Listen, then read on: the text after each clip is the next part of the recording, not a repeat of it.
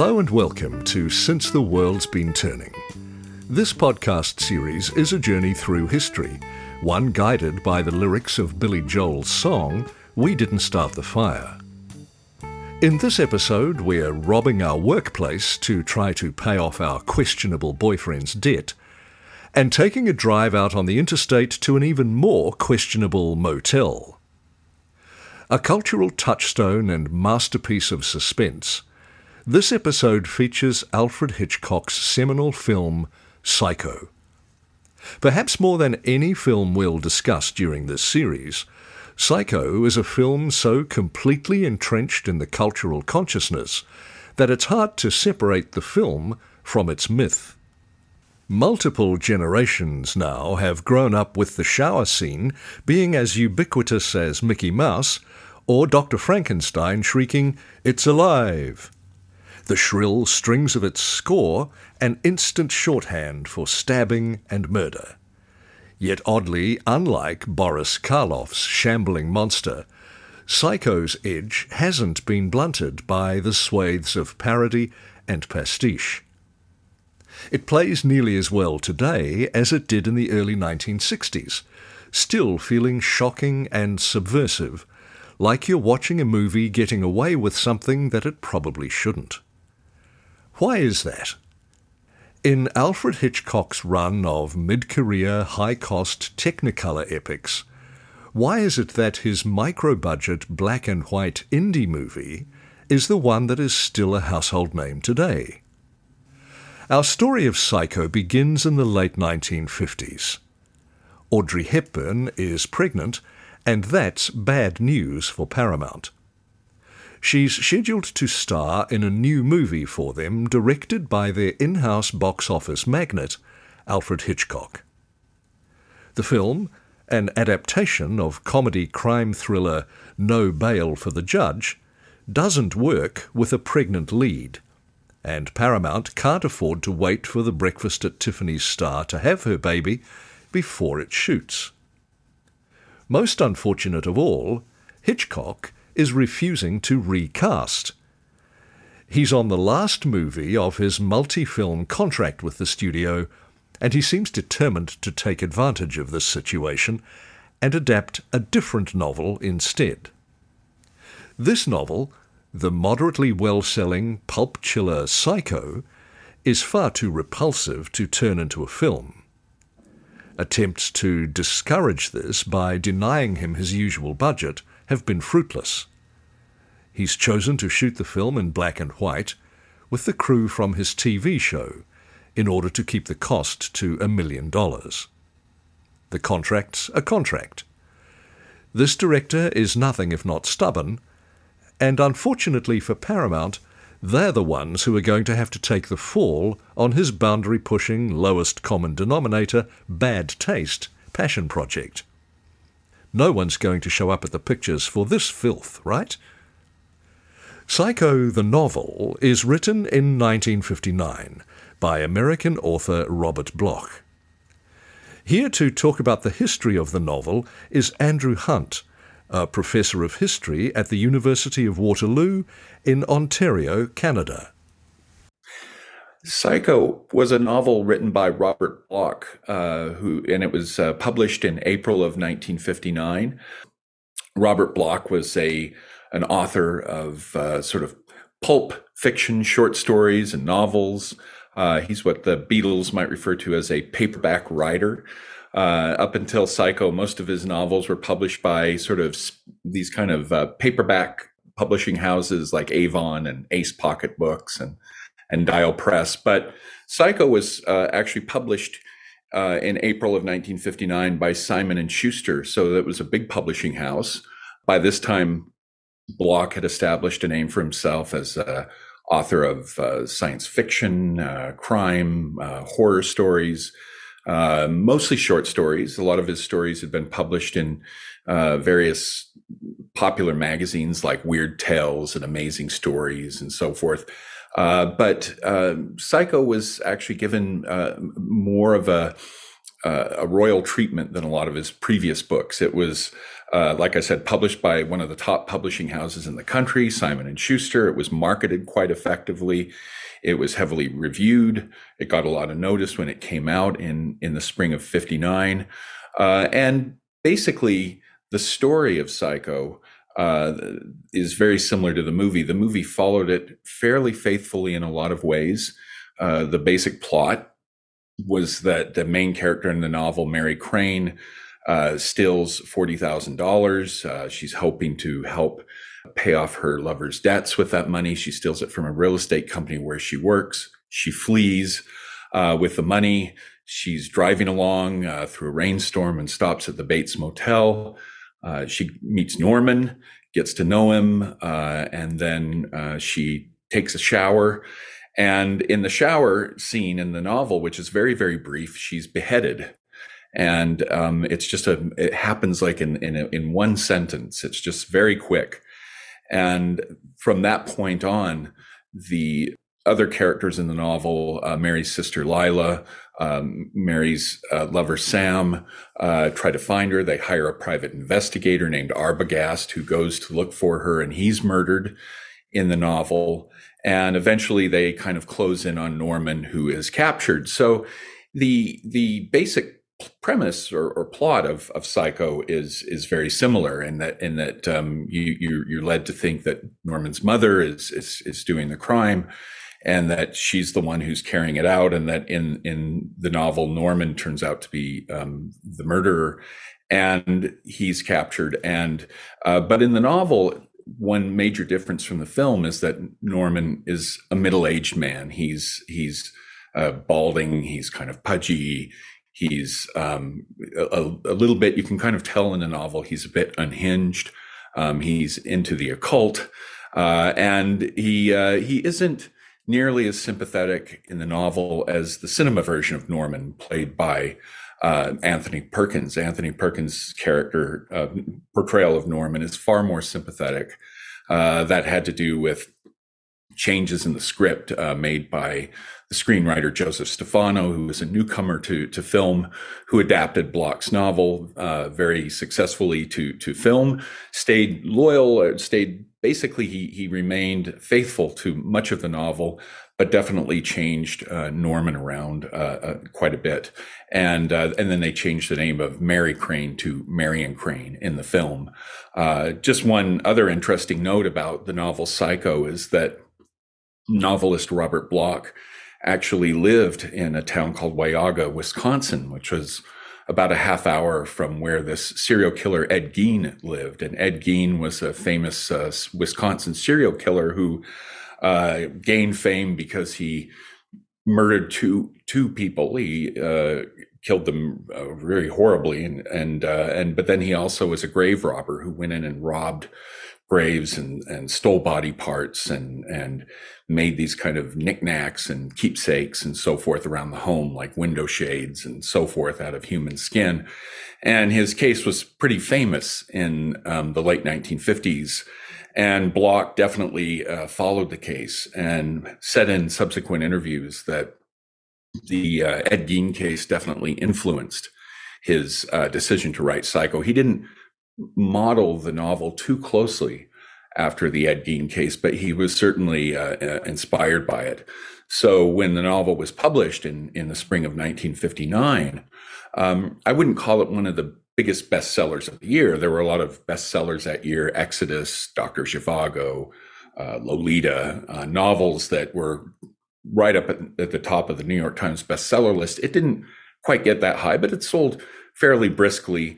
Um, but Alfred Hitchcock read it uh, in the spring, not long after it came out, and immediately bought the rights to it uh, for nine thousand five hundred dollars. Um, he thought it was quite a, a, powerful book. He was especially struck by the the shower scene, as I said, a very brief scene in the book, and um, he right away he knew he wanted to make it into a film, and uh, and so that's kind of the the genesis or the the origins of, of the novel and how it was adapted. And, and Hitchcock was uh, there's a story that Hitchcock actually hired somebody to go out and buy copies of the book so readers couldn't get their hands on it and find out the kind of twists and turns in the novel.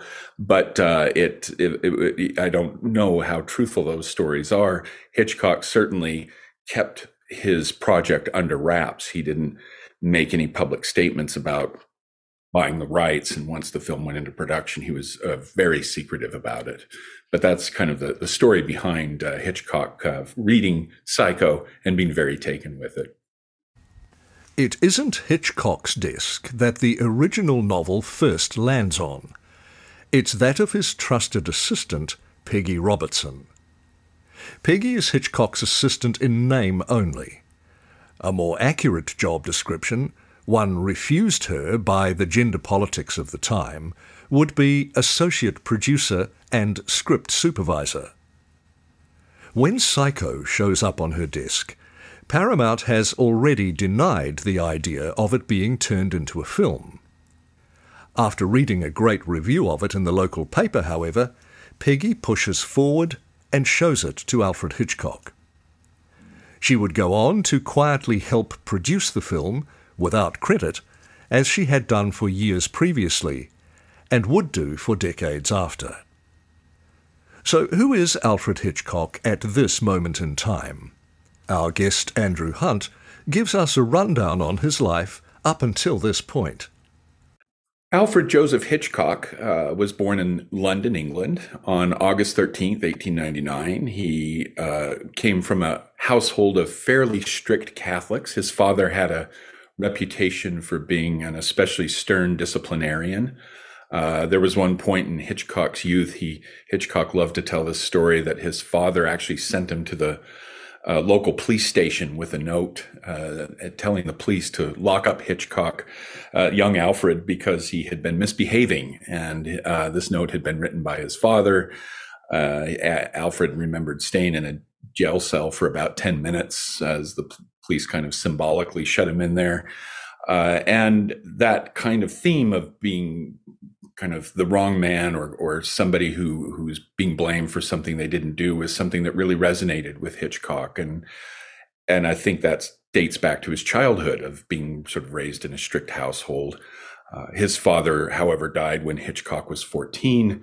He was much closer to his mother, uh, and he grew up, uh, attended the Jesuit school, St. Ignatius College, uh, he was very artistic, took art courses at the University of London, and got his start as an advertising designer at a telegraph and cable company. But that didn't last long. He, he very quickly moved into the film industry, uh, which was still relatively in its infancy in England at that point. He went to work for an American firm that had just opened an office in London and was opening studios called Famous Players Lasky, which would later morph into Paramount. And it was at famous players that he got his design uh, it was at famous players that he got his start as a title card designer. Uh, so he had that very artistic sensibility. He had a great eye for design for uh, visuals he was really into visuals and he got his start in their art design department uh, and was kind of climbed climbed through the studio hierarchy from there uh, he got his start directing films in 1922. He was only 23 when he made his first film, which um, unfortunately is lost. It was called Number 13. But he continued to climb in the in the English uh, film industry, uh, build his reputation as a master filmmaker, as a great craftsman of film. He really established his reputation as a as a director of thrillers with a movie called The Lodger, uh, a story of the London fog, which was kind of loosely based on the Jack the Ripper murders, which hadn't been that long ago before the film was made in 1927. They happened in 1888. So uh, it was he, he made the film and you know relatively still closely to at a time when a, a lot of people still had memories of that horrible crime. But uh, one of the things you can tell when you watch Hitchcock's later films, you can really tell that he got his start in silent films because Hitchcock is really a visual storyteller, and he feels quite comfortable in most of his films with long silences. And when you watch Psycho, you see a lot of long silent scenes in the film. The scenes uh, after Marion um, has dinner with Norman and leaves his office. There's a long, long silences there where she eventually gets into the shower and Norman's watching through the peephole. There are the scenes of Norman driving the car with uh, Marion's body in it into the swamp, the scenes of Arbogast in, investigating Bates house and so forth. There are all these incredible scenes in the film that, that really show that Hitchcock uh, got his start in silent films and he had this visual storytelling technique that he had developed in that era and carried it with him into sound and continued to build his reputation once sound films came. Uh, he made some great films in England The Man Who Knew Too Much from 1934, The 39 Steps from 1935, Sabotage, uh, another great film from 36, The Lady Vanishes. All of these films helped to cement Alfred Hitchcock's reputation as a master filmmaker of suspense films, of thrillers. And he married in, in 1926 uh, Alma Reville, um, Al, who became Alma Hitchcock.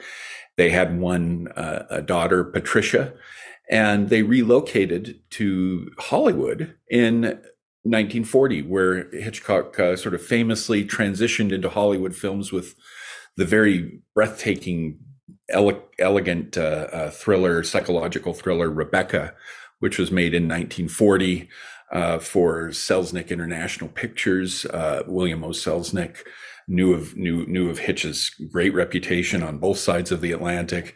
By this time, Hitch was the most famous director in England, and he continued along this path of making these. Uh, very elegant, suspenseful thrillers throughout the 40s, films like Foreign Correspondent in 1940, Suspicion 41, uh, Saboteur in 1942, uh, one of my all-time favorite Hitchcock films, Shadow of a Doubt, uh, from 1943, and he continued on after the war, Spellbound, Notorious. You can kind of go through his filmography, and they're all films that share this kind of common thread of of thrillers, of of kind of suspense films where the tension builds up at a kind of slow burn, and that was Hitchcock's style. And he began to move by the 1950s more into these very lavish Technicolor films. His first uh, really big Technicolor film was a film called Rope with Jimmy Stewart from 1948, which was very innovative because it was filmed as if it was made in one shot, and um, and it's quite gripping to watch. But um, but Hitchcock uh, continued to make these kind of lavish uh, thrillers throughout the 1950s. Uh, uh, some of them more black and white, like Strangers on a Train and, and I Confess, but a lot of his his films were these kind of big budget color films, films like Dial M for Murder uh, from 1954, Rear Window, another another film from 54, um, uh, The Man Who Knew Too Much, uh, Vertigo, North by Northwest. These were all these kind of big, elegant, uh, uh, lavish films. Many of them had the sort of leading Hollywood men of the day starring in them, like Jimmy Stewart and Cary Grant and and Montgomery Clift and Henry Fonda and so forth. So, um, so Psycho in many ways represented for Hitchcock. Uh, a kind of sharp turn, uh, a move away, a very distinctive move away from these lavish films, uh, much more into a into a kind of darker, uh, noirish style horror film. And there were reasons why he had, uh, why he moved in that direction that had to do with him really wanting to try something new at that stage in his career and reading the Bloch book, being taken with it, especially that brief shower scene, which he kind of reimagined uh, in the film.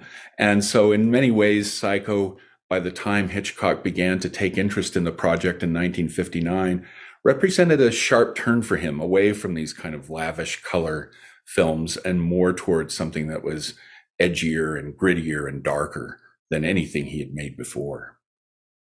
Other than Peggy Robertson, the key woman in Alfred Hitchcock's life and work is his wife Alma. Alma is a screenwriter, editor, and film director from a filmmaking family. She meets Hitchcock through work and quickly the two are creating films together, filling various roles and working their way up the ladder, until eventually he's directing and she's co writing scripts with him. On Psycho, she brings her influence as she does to all of his films. Most notably, when watching a cut of the film very near release, she spots that Janet Leigh visually swallows in a shot after she's supposed to be dead. This leads to a hasty re editing of the film's negative just weeks before its premiere. The transition from script to screen is not an easy one. The adaptation of Bloch's novel is nothing if not complicated, involving two different screenwriters and input from both Alfred and Peggy. But with everything falling into place, how will the making of the film itself go? Professor Andrew Hunt breaks it down here. Well, Alfred Hitchcock read Psycho right away if you look at the timeline of when the book was published in April of 1959 and when filming actually started on Psycho, it was just a matter of months uh, before Hitchcock started to actually turn this novel into a film. And actually, the trade papers were already announcing in June that Hitchcock was working on his next project, but he was keeping it under wraps. He was very careful not to say much. And I think that really piqued curiosity because in the past, Hitchcock was more open about the various projects he was working on. And this time he seemed to be very secretive about it, keeping it under wraps. Hitchcock famously faced a great deal of resistance from his home studio of Paramount when he was trying to make this film. Paramount executives did not want to see this film get made. They were steadfastly opposed to it. They thought it was too dark, too violent, too edgy, that it would uh, drive audiences away uh, with its kind of starkness and horror. Uh, they really were opposed Hitchcock at every turn and tried to sabotage his efforts, which is quite remarkable because Hitchcock had this reputation even by this time as one of the greatest directors in Hollywood. So the fact that these Paramount executives, these bean counters at Paramount, who nobody ever seems to remember now, were always trying to, you know, get in Hitchcock's way and prevent him from making this film is really quite telling. Uh, and Hitchcock actually ended up financing Psycho on his own. He waived his director's fee. He put up the financing himself. He actually borrowed money. Uh, I've even read somewhere that he he borrowed against the mortgage on his house. He he really did everything he could to make this film. He absolutely had his heart set on it. And if you watch Psycho, what you really remember when you think about the story of the production of it is that this is really an indie film. This is really Hitchcock working outside of the studio system because they were constantly throwing roadblocks in front of him, trying to prevent him from making this film. So Hitchcock was going against the conventional wisdom. He was going against these studio hierarchies. He was doing everything he could to get this film made. And he ended up uh, actually using the uh, crew uh, that was being used on the Alfred Hitchcock Presents television show. Uh, there was this television show that uh, started in 1955 called Alfred Hitchcock Presents. It was an anthology TV show. Uh, many of the episodes were focused on uh, suspense stories. They often had famous guest stars on them. Hitchcock would introduce each episode with a kind of uh, funny introduction. Uh, you could see his sort of uh, his.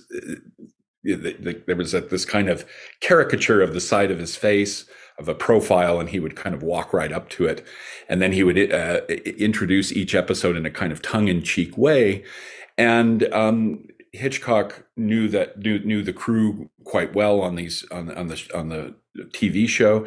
They filmed the episodes at Universal Studios. So Hitchcock decided that he was going to that he was going to make this film outside of the Paramount uh, uh, uh, sort of uh, area of control. He he didn't. He decided he was going to get as far away from Paramount as he could, go into the San Fernando Valley and and make this film on a on a low budget. It ended up being a film with a budget of under a million dollars. The budget was actually specifically eight hundred and six thousand dollars.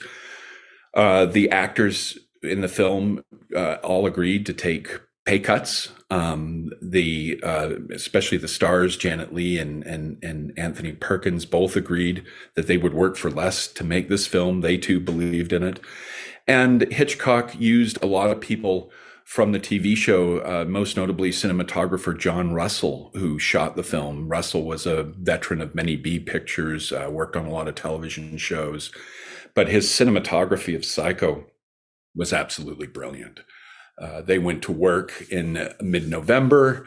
Uh, filming was went relatively smoothly. Like I said, Hitchcock kept it a closely guarded secret, and the filming lasted until the beginning of February. So it lasted a little under three months. So it was a quick production. Hitchcock filmed it almost like a, a B movie. He he had a very limited budget to work with, and uh, but he had uh, he had performers in the film who were really completely behind him, not just Janet Leigh and, and, and Anthony Perkins, but Vera Miles as, as Lila Crane. She had worked with, with Hitchcock before, uh, John Gavin, Martin Balsam, um, John McIntire, Frank Albertson. These were all uh, just very they very memorable actors who who played roles that really stood out. Even the small roles in Psycho were were really f- sort of fully drawn and richly per- performed and fully realized uh, characters. So uh, Hitchcock had a wonderful uh, uh cast and crew to work with, and uh, he, he, luckily for him, because he was financing this, it all went very smoothly. Uh, and and his daughter Patricia remembered Hitchcock was not a director who filmed in a lot of takes, so he was able to kind of get a lot of it filmed quite quickly and uh, and the production uh, luckily uh, wrapped up on schedule by February first. The late 1950s is a time of boundary pushing in Hollywood. Over the short span of a few years, Psycho, Cat on a Hot Tin Roof, Suddenly Last Summer, and Some Like It Hot are all released. This new movement towards showing risque and provocative content on screen is a groundbreaking and hard fought one. For the past 20 years, Content in Hollywood films has been under a strict moral chokehold by the Motion Picture Production Code, otherwise known as the Hays Code. Overseen by the MPPDA, known as the MPA in 2023, the code sought to prevent cinema from lowering the moral standards of those who saw it. It restricts the use of swearing nudity, sympathetic crime, homosexuality, and mixed race romance, amongst other things. The code is still well in effect in the late 50s when Psycho was being created, but its limits are beginning to be pushed. There's a change in culture happening. Studios are getting into back and forths with the MPPDA over censorship and some films are even releasing without the MPPDA's seal of approval at all. Some Like It Hot does this. Now is perhaps the earliest that Psycho could ever have been made. It depicts crime, nudity, and quote unquote sexual perversion, things the MPPDA would have been able to completely deny just years earlier. Perhaps it's Hitchcock's clout which gets it over the edge, but after numerous slight cuts and changes, removing a shot of a bottom here and a breast there, the MPPDA's censorship team begrudgingly give Psycho the OK. Notoriously, Hitchcock sends them the same cut twice in a row to see if they notice, and sure enough, the board doesn't coming back with a new set of thoughts. Of course, Psycho would be nothing without its stars, specifically Janet Leigh and Anthony Perkins. Andrew Hunt talks about them now. The main performers in Psycho uh, were Janet Leigh and Anthony Perkins. Janet Leigh grew up in California, raised in Stockton, California. She got her start as a contract player at Metro Goldwyn Mayer. Her first movie role was in a, a MGM B Western called The Romance of Rosy Ridge, which she, she starred in opposite Van Johnson. And she was in a lot of movies in the late 1940s and throughout the 1950s that were good, but not particularly memorable, uh, with the exception of a couple of them. Uh, Anthony Mann's epic Western Naked Spur from 1953, she gave an outstanding performance. And like Mann's other Westerns, it was a, a critically acclaimed and, and quite beautifully made Western. But it was really her performance as the character Susan Vargas, the wife of a Mexican police inspector, uh, uh, played by Charlton Heston in Orson Welles's film noir masterpiece Touch of Evil, that gave her reputation a big boost and really cemented her reputation as somebody who was quite felt quite at home in sort of darker performances and sort of more noirish uh, uh, performances. And I think in some ways that film probably had a bit of an influence on Psycho. There, there's this actually scene in a in a kind of uh, sleazy motel where she's holed up and and she's uh, in there because her husband has to go take care of some business and he wants her to be safe in there and it's very uh, and when psycho comes along later this uh, this this whole setting of a motel is very reminiscent in some ways of of Touch of Evil. Uh, but Touch of Evil was a big boost for her, and and she seemed like a natural to Hitchcock, who wanted her to uh, be in Psycho, and she didn't really need any uh, begging. She read the script and was automatically very impressed with it. She was uh, really gung ho to star in it, and so Hitchcock cast her in Psycho as Marion Crane, the uh, the main female character. Uh, and it was an unforgettable performance. It was widely regarded now as as one of Janet Leigh's finest moments. She she she had many fine moments on film. Two years later, she was in The Manchurian Candidate, another great film. Uh, but by the late '60s and into the '70s, her career was starting to wane somewhat, and there was there's been a lot of speculation that maybe Psycho had an adverse effect on her film career as well as the film career of, of Anthony Perkins, who was forever associated with Norman Bates after he appeared in Psycho. Uh, Perkins lived a fascinating life. He was the son of a stage and movie actor named Osgood Perkins. Uh, his father was pretty well known in, in, in the 20s and in the Great Depression and uh, was in uh, films and on stage. Most notably, he, he had a pretty prominent role in the original version of Scarface. Uh, and was uh, a, a, a, very good kind of character, solid character actor, and constantly got roles. Uh, but his father died when when Anthony Perkins was quite young, so Perkins became very very close to his mother, uh, kind of like Hitchcock. Uh, he uh, was extremely close to his mother. Sometimes some some chroniclers and biographers of of Anthony Perkins say he was maybe too close. There was there, later on he he talked about uh, uh, sexual abuse happening in his childhood. Uh, but anyway, he he was quite a remarkable young actor. He got his start acting when he was a teenager in summer stock theater. He was very shy and introverted. Uh, he he had to overcome that.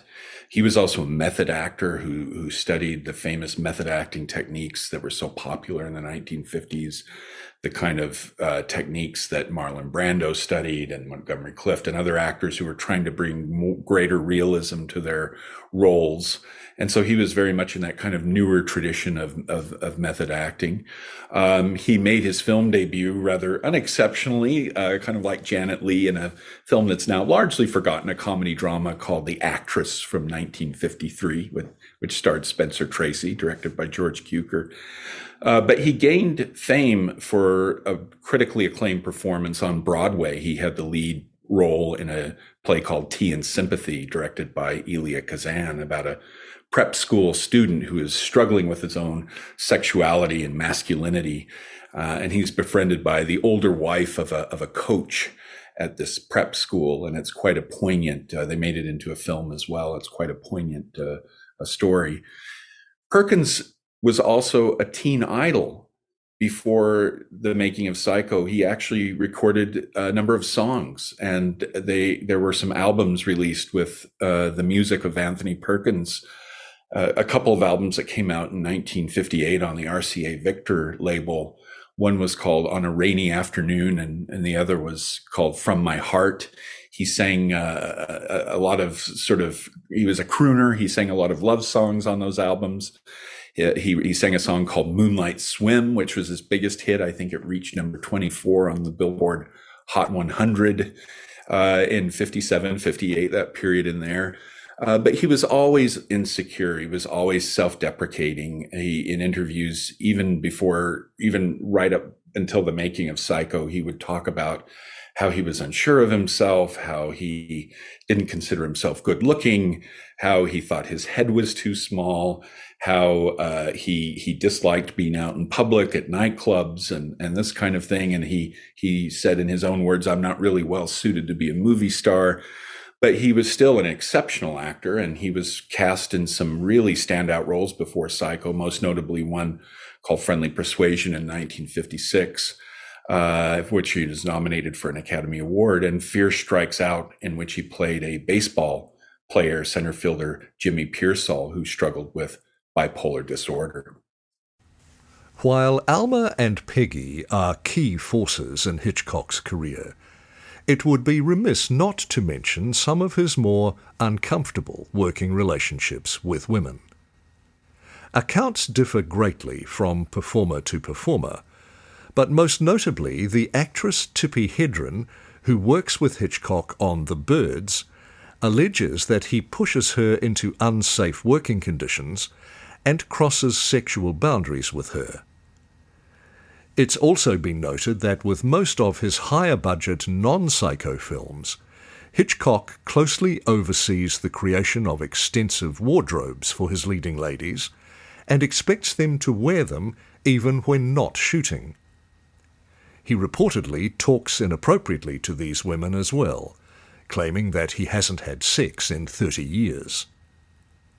For the most part, the creation of Psycho is free from anecdotes like this. But it's hard to talk about Hitchcock and his legacy without mentioning some of his infamous behavior. Moving back to Psycho itself, however, with production finished, the film still has a long way to go before being complete. Our guest Andrew Hunt talks about the post production of Psycho editing process in Psycho and the post production process of the film is actually quite fascinating. The editor who worked on Psycho was George Tomasini. Uh, Tomasini had worked with Hitchcock before on uh, some previous films, Rear Window, uh, Vertigo, uh, North by Northwest. And Tomasini's editing was absolutely brilliant in, in the film Psycho. He is actually re- regarded very highly as as one of the sort of top Hollywood editors, and um, he became especially famous for editing the shower scene in Psycho, which is arguably the most famous scene in any film ever made. Uh, the shower scene definitely became a kind of landmark moment in the history of cinema. And it's this famous scene that it's interesting because it was so brief in the book. It was just like like I said, it was just one sentence long in the book, but in the film version of it, it was actually storyboarded by a famous uh, designer named Saul Bass, who actually went in and kind of uh, sort of storyboarded each moment of the shower scene, and Hitchcock followed the storyboard quite carefully, and uh, and then Tomasini uh, did a brilliant job of bringing all those different flashpoints, moments in the shower scene together into one seamless whole. And in fact, the shower scene has been written about extensively. In fact, there's an entire book about the the the, the psycho shower scene. It was uh, written by a film historian named Philip J. Skerry, uh, S K E R R Y, not S C A R Y. Uh, Philip J. Skerry wrote a book called uh, Psycho in the Shower: A History of Cinema's Most Famous Scene and goes into quite a bit of detail about the uh, origin of the scene and the making of the scene. And it really was quite complex. Interestingly, Psycho is one of the most heavily written about movies ever made. There have been a lot of books and articles about it, beginning with Stephen Rebello's 1990 book, Alfred Hitchcock and the Making of Psycho. And uh, a lot of these books uh, go into depth about the post production process, particularly Alfred Hitchcock's uh, relationship with the American composer Bernard Herrmann, who had worked with Hitchcock before on The Trouble with Harry, uh, The Wrong Man, Vertigo, uh, North by Northwest. And he wrote an absolutely unforgettable film score for Psycho. Uh, in fact, Alfred Hitchcock said repeatedly after Psycho came out that the film score is one of the main characters in the film, that the film would not have been the same without the iconic score. And Hitchcock essentially got out of the way and let Herrmann do his work, uh, let him compose this uh, really remarkable uh, film score uh, that really was quite unique in its time and uh, sort of helped to create the mood that Hitchcock was really hoping to create in Psycho, that kind of dark, uh, uh, tense, horrifying uh, quality in the film that uh, really came through thanks to not just the incredible performances, particularly by Anthony Perkins as Norman Bates, uh, but also uh, uh, his co-star in the film, the, the, the great musical score by, by Bernard Herrmann. Uh, so that was a major component of the film. And as post production was wrapping up, Hitchcock was already at work on promoting the film. And he was mindful of wanting to kind of get the word of mouth out about the film. He, he thought that word of mouth would be especially helpful. So he was actually mindful of the, the filmmaker William Castle, who had made a lot of uh, so-called gimmick movies. William Castle was a director of these kind of low-budget horror films, like The House on Haunted Hill with uh, Vincent Price. Quite a few of his movies had Vincent Price. Uh, the Tingler and The Homicidal were all these movies that he directed that had these various gimmicks attached to them uh, the house on Haunted Hill had something called Emergo with a skeleton that came out on a wire and flashing red eyes above the unsuspecting audience that would spook them out in the scary scenes. Uh, the Tingler was made with these kind of vibrating theater seats, but they called it Percepto. During these kind of scary moments, the the seats would vibrate. Uh, Homicidal had a fright break in case people were too scared and wanted to leave. So Hitchcock, uh, you know, sort of took a page out of William Castle's approach and uh, decided to kind of create a word of mouth campaign. And one of the main uh, gimmicks that Hitchcock created was what he called a no late admission policy. Uh, and the idea behind the no late admission policy was that once the film starts, nobody would be allowed into the theater uh, after the film begins, um, because this film, he said, has to be seen from the very opening and you can't come into it late. You have to, you have to get there on time. It's, it's essential. And, um, you know, he issued a statement. Uh, in fact, I have the, the statement here. He said, um, we won't allow you to cheat yourself. You must see Psycho from the very beginning. Therefore, do not expect to be admitted into the theater after the start of each performance of the picture. We say no one, and we mean no one, not even the manager's brother, the President of the United States, or the Queen of England, God bless her. So that was Hitchcock's kind of warning to people don't come into the theater after the movie begins. And that kind of campaign got around. And of course, Hitchcock couldn't enforce that with, with movie theater owners. He, uh, some movie theater owners uh, followed along with it and decided to not let people in after the movie began, but most of them didn't want to turn away good paying customers. Uh, but still, that kind of word of mouth spread around that this is a movie that, you know, you have to be to on time. There's something shocking about it. And, you know, it's easy to forget from the vantage point of 2023 just what a shocking film Psycho was in 1960, um, because it was a film that took a couple of uh, very dramatic twists. And people weren't quite used to the twists that it took, uh, especially having a, a, leading lady who's brutally murdered. Uh, and we see it on the screen uh, about a, a, little over a third of the way into the film. We just, we have to sort of recall because we've sort of lived in this age of films that are shocking and over the top and, and, and everything. We have to kind of remember this period 1960 that nothing like this had ever happened before and and Hitchcock being the stature that he was one of the greatest directors in the world even recognized as that in his day uh, taking this chance and uh, and and having these very shocking scenes in in, in his films uh, in, in in his film Psycho really uh, uh, really caught audiences off guard. And and a lot of them were just absolutely floored by the film. In fact there were a lot of news stories after the making of psycho about um, people who would not actually take showers after the, the the movie they started to transition over to taking baths all the time because they got so spooked out uh, by the shower scene in psycho that they just didn't want to take a chance that uh, some they didn't want somebody to come in and start hacking them up.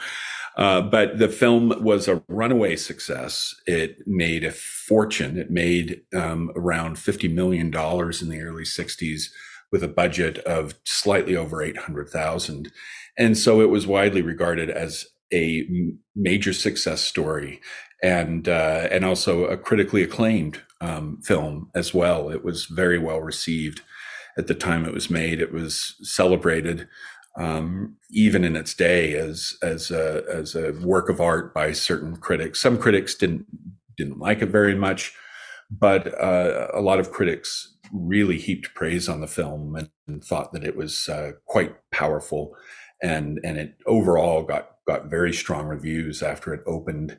Uh, it premiered on uh, excuse me June 16th. It premiered on June 16th at the, the DeMille Theater in Manhattan, and then it went into uh, a nationwide opening across the United States and other parts of the world uh, on September 8th, 1960. And uh, Uh, film was not the same after that. It was definitely a, a game changer, to say the least.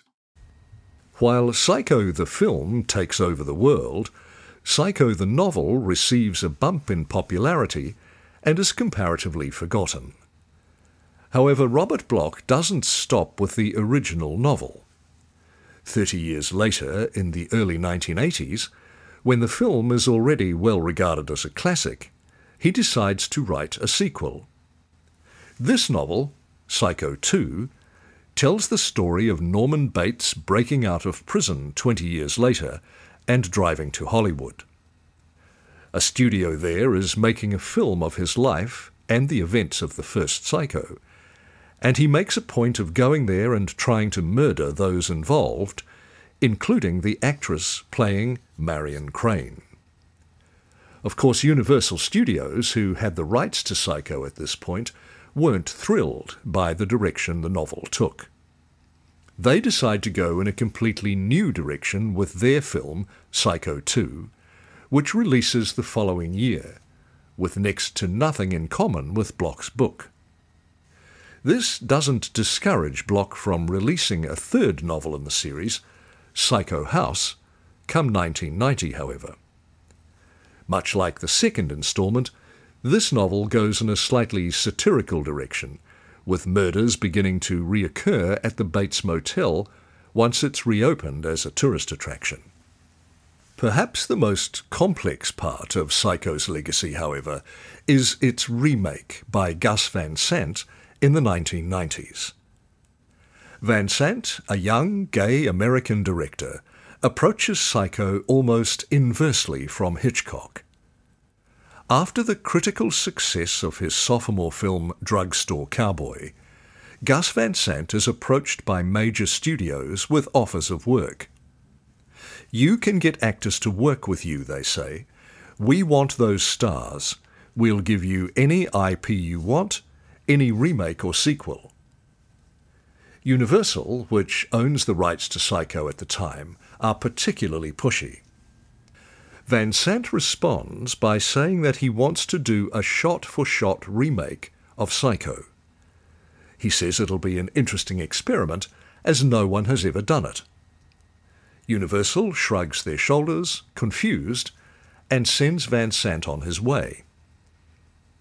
A few years later, Van Sant is at what is debatably his career peak. After a couple of misses, he returns to critical success with To Die For and has one of the hits of the year with Good Will Hunting in 1997. Good Will Hunting is nominated for an excess of Oscars, and before the ceremony, all of the studios try once again to get in touch with Van Sant, offering him deals, hoping to get in before he walks off with a pile of trophies.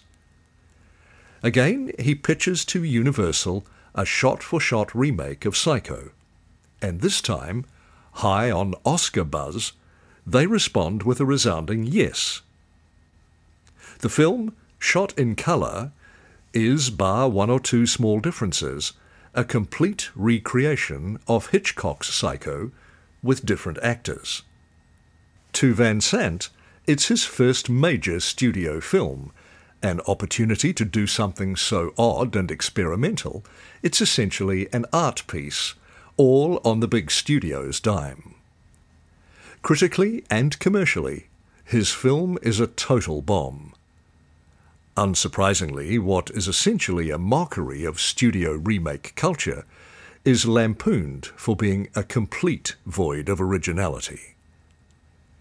Its existence has left the career of Gus Van Sant and the legacy of Hitchcock's film both mostly unaffected.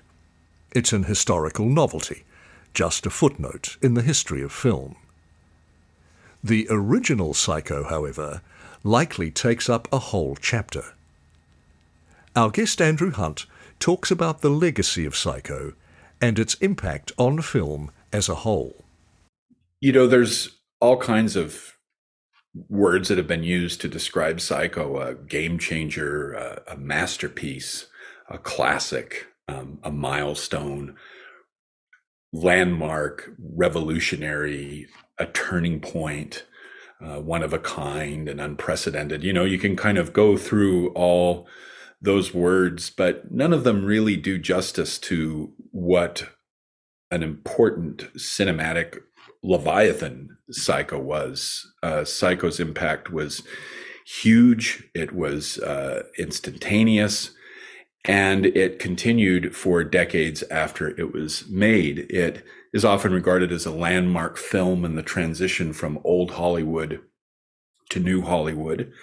Uh, the old Hollywood of the uh, kind of production code era, the kind of uh, lavish films that uh, were um, uh, uh, very heavily controlled and censored and, and so forth during the production code era by the 1960s, New Hollywood was coming in with its emphasis on realism and frankness, and Psycho led the way with it led the charge uh, long before other films like Bonnie and Clyde and and The Graduate and and, and Midnight Cowboy from later in the decade.